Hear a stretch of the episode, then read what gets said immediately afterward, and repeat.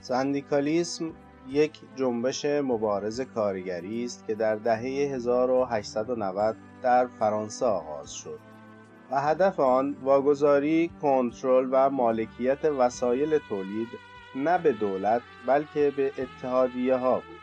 این جنبش بخشی از نظریه های خود را از اندیشه های ضد پارلمانی پرودون و بخشی دیگر را از ناخشنودی کارگران از پارلمانبازی حزب سوسیالیست و تأکید بیحد رهبران جنبش مارکسیستی بر عمل سیاسی الهام می گرفت. این اندیشه پیشنهاد می کند که کارگران کارخانه ها و سازمان ها در قالب کنفدراسیون ها یا اتحادیه ها یا سندیکاها سازماندهی شوند. سندیکالیسم نظامی اقتصادی است که در آن صنایع تحت مالکیت کارگران می باشد. معنی ساده سندیکالیسم طرفداری از اتحادیه های کارگران است. سندیکالیست ها به روشنفکران سوسیالیست با شک می نگریستند و همبستگی کارگران را شرط پیشین پیروزی در هر عمل صنعتی و اتحادیه‌ای می دانستند. بر این نکته در منشور کنفدراسیون عمومی کار در فرانسه سال 1906 و همچنین در اعلامیه های رهبر نامدار جنبش در بریتانیا تاممان و در اطلاعیه های سازمان دهندگان جنبش کارگران صنعتی آمریکا تأکید شده است. ما وقتی از سندیکا حرف می‌زنیم نوعی سازماندهی مبارزات روزمره کارگران را توضیح می دهیم. این مبارزات در عین حال که ذاتا جامعه سرمایهداری است و در هر حال اینجا و آنجا به پاس وجود تضاد کار و سرمایه خود را نشان می دهد ولی در شرایط بحران شدت گرفته و تبدیل به امری روزانه می شود. سندیکالیسم کار خود را با فرض و اصولی شروع کرد که اکثر مکاتب فکری سوسیالیستی در آن مشترک بودند. او بیعدالتی ذاتی سیستم مزدبگیری و غیر اخلاقی بودن بنیادی جامعه سرمایهداری را که به باور او بر مبنای استثمار کار بنا شده بود تصریح کرد. سیستم نظری نبرد طبقاتی مارکس را پذیرفت و آن را به نتیجه معقول و منطقی خود رساند. به این ترتیب تصدیق کرد که بین سرمایهداران و مزدبگیرها منافع مشترکی وجود نداشته و نخواهد داشت. در نتیجه باید مالکیت فردی و خصوصی وسایل تولید را لغو و مالکیت و نظارت عمومی را جانشین آن باید کرد.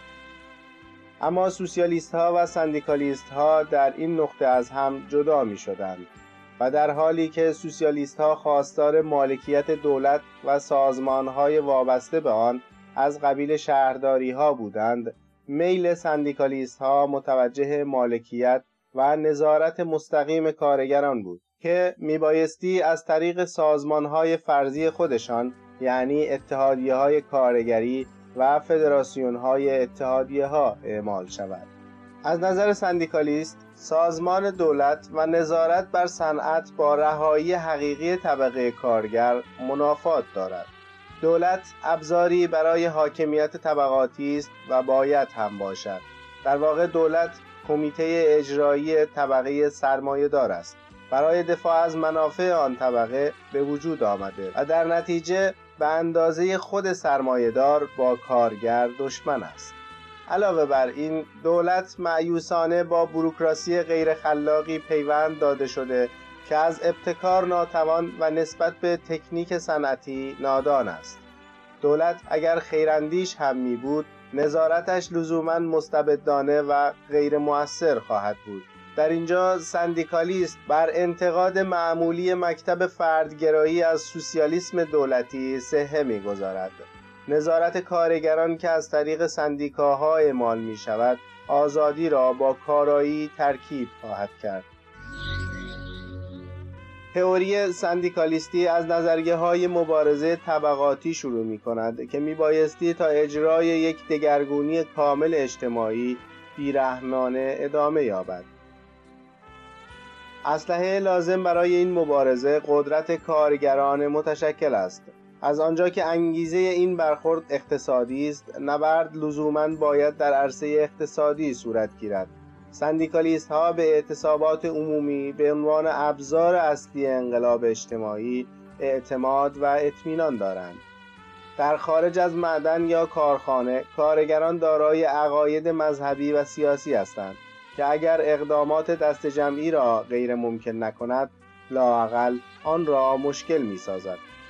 در داخل طبیعت اشتغال احساس مشترکی به آنها می بخشد که سایر اختلافات را تحت شعاع خود قرار می دهد و آن را برای دفاع مشترک در سندیکا به هم پیوند می زند.